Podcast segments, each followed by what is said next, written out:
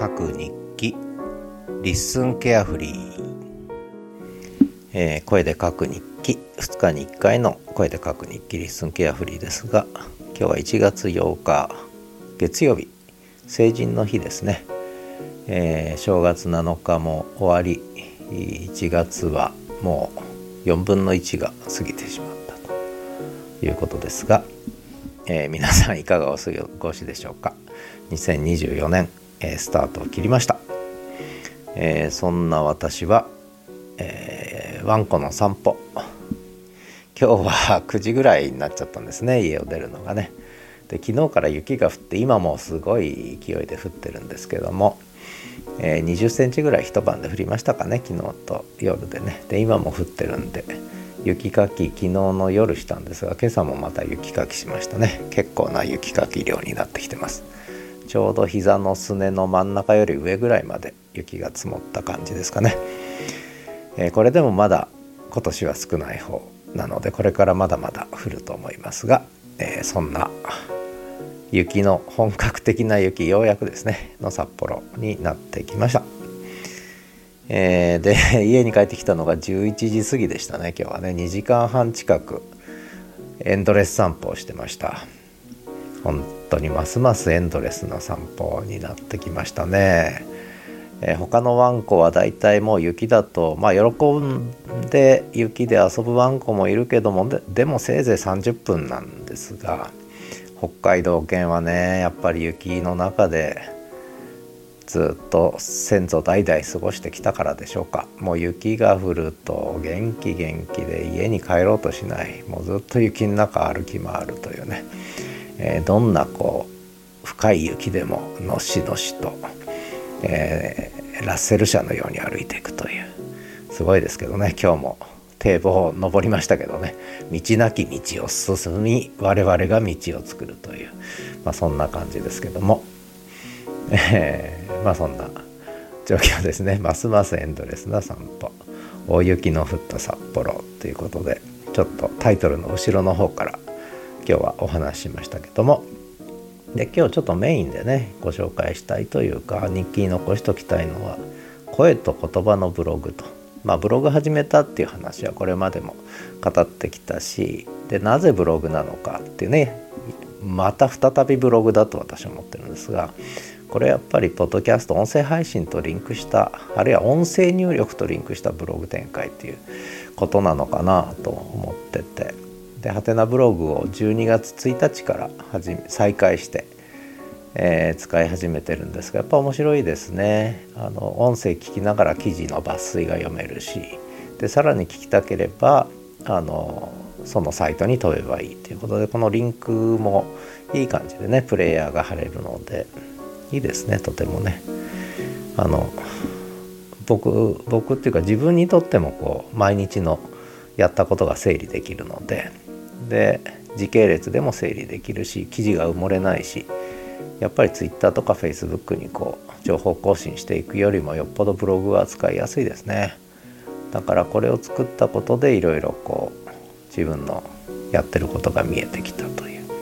まあそんなことでちょっとポッドキャストと連動したブログというね声と言葉のブログという副題に変えました。始めるキャンパス声と言葉のブログ。で12月1日に始めます。で大晦日。ね1ヶ月毎日欠かさず更新して還暦の年の瀬の大晦日。人生60年を13分で振り返る。とこれ大晦日に書いてますけども。でそれから1月に入ってから7日間。ね正月7日間のリンクはちょっと貼っときました。リスの概要欄に。うんあの新年の思い、まあ、震災があったこと。それから、まあ、勇敢ことの葉を創刊したこと。でそれが YouTube でちょっとヒットし始めたっていう話。それから今年の漢字声、ね、これリスンニュースで取り上げていただいて嬉しかったですね、えー、声の1年にしたいって。まあそんな話を書いてます。で昨日はその「恥ラジサンデー」っていうね、えー、恥ずかしいラジオね、えー、なんですが恥ラジ恥を金繰り捨ててラジオをやってると昭和なラジオね。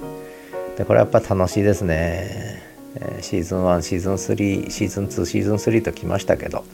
シーズン3も結構テンポよく楽しくやらせていただいたんですが、まあ、それで結構いろいろなんだろうな自分にとっても何をどうやるかが見えてきたので、まあ、この1月2024年から新規一点シーズン4で まあ半年でねシーズン1シーズン2シーズン3と来ちゃったんでこのシーズン4はできれば1年続けたいですねはじらじサンデーね、えー、まあこれで形ができたんじゃないかなと思ってますし日曜日の週1回配信っていうのもまあペースいいかなと思うので「はじらじサンデー」ダメですか？このタイトルとサムネイル「はじらじサンデー」ねもう恥も何もかなぐり捨てて。はじらじサンデーやっていきたいと思ってます。これ Spotify で聞くとねやっぱ音楽が間に入るんでちょっとラジオっぽくなるんですよね。だから私は自分のやつは Spotify で聞いてで音楽聴いて楽しんで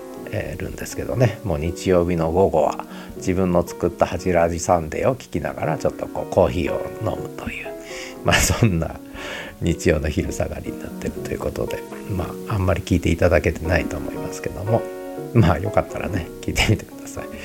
あの還暦親父があの趣味で作ってるということですので。あとは一声ねこれ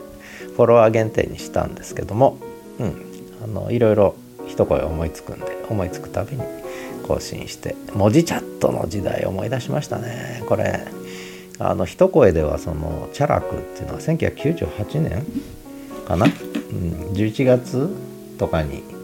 よろず版っていうのが出たんですけどその前に実はアプリ版があったんで僕多分1997年ぐらいから文字チャットにはまってたんですね。パソコン通信から文字チャットにはまったという1997,8年ですよね。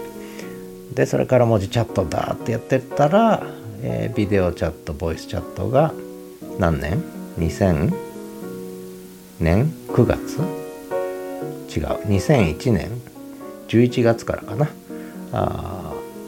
ビデオチャットボイスチャットが始まったんでだから3年か4年ぐらい文字チャットばっかりやってたんですね。チャッターだったんですね。でそれから今度ビデオチャッターになってそれで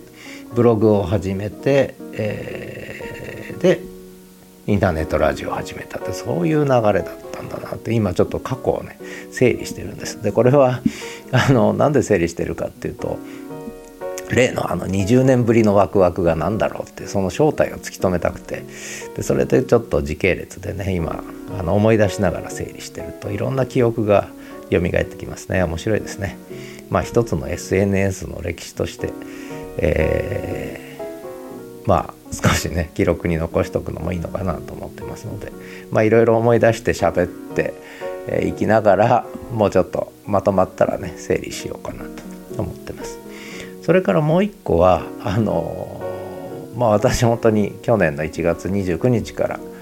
えー、SNS 再開したんですね。でノートから始めたんですけどでオンラインサロン立ち上げてなぜかポッドキャスト展開しちゃったってその顛末ですね。で音声配信5月11日から始めて、えー、8月3日には LISTEN で番組をボコボコ立ち上げてみたいな話。そのなぜそうなったのかっていうのをあの2週間に1回振り返りライブってやってたんですね。フィードバックライブっていうのを、えー、5月からやってたんですね。フィードバックライブ。最初ツイッタースペースで始めてその後スタンド FM のライブでやるようになったんですがこれがやっぱり2週間おきに、ちょっとこう8回目までですね。8月18日配信分まで5月11日からね。あのー、これまでメンバー限定というかオンラインサロン限定だったんですが限定のあの音声だったんですけどこれをポッドキャストにリリースしましてでリスにも飛んできて昨日その文字直しをねせっせせっせとやってたんですが文字直ししながらああそうかこうやって展開してきたんだなってこう自分なりにねこう振り返ってこれはやっぱ面白かったですね。私はね面白い 自分で面白がってどうすんだと思いますけどちょっとこうなぜノートを始めてたらポッドキャストになっちゃったかみたいな。そしてまたブログになっちゃったかというね、えー、この展開がなかなか後付けられて自分なりに面白かったですね。まあ、あと関連して、えー、同じ時期にリリースしあの音声でねちょっと配信したやつを白川ホールの思い出ってやつと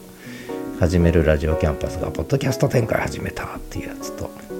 えー、それからあのポトフさんとの第2弾ですね。第2弾のこれももうリリースしちゃいました、えー、これまでのメンバー限定、えー、ノートの有料限定っていうのをやめてオンラインサロン限定ってのをやめてもポッドキャストにリリースしたということでまあ興味ある方はねよろしければ、えー、見て聞いていただければ読んでいただければと思いますけどそれをちょうど昨日の声と言葉のブログ、まあ、ここ全部更新情報載っけてるんでそこに載っけたので、えー、合わせてここでも少し記録としてね残しとこうかなということです。で今日はあと何しようかな。今午後1時半。あと何しようかな。東一郎くんはもう3時間近く2時間半も雪の中深い雪の中を散歩したので今ぐっすり眠ってますけどね。えー、っとあと何しようかな今日は。もう眠いから寝ようかな。何しようかな。何したらいいと思います？また雪降ってるんでまた今日夕方雪かきしなきゃいけないなこれね。まあ大変だ。あのいい運動です。ということで。ではまた。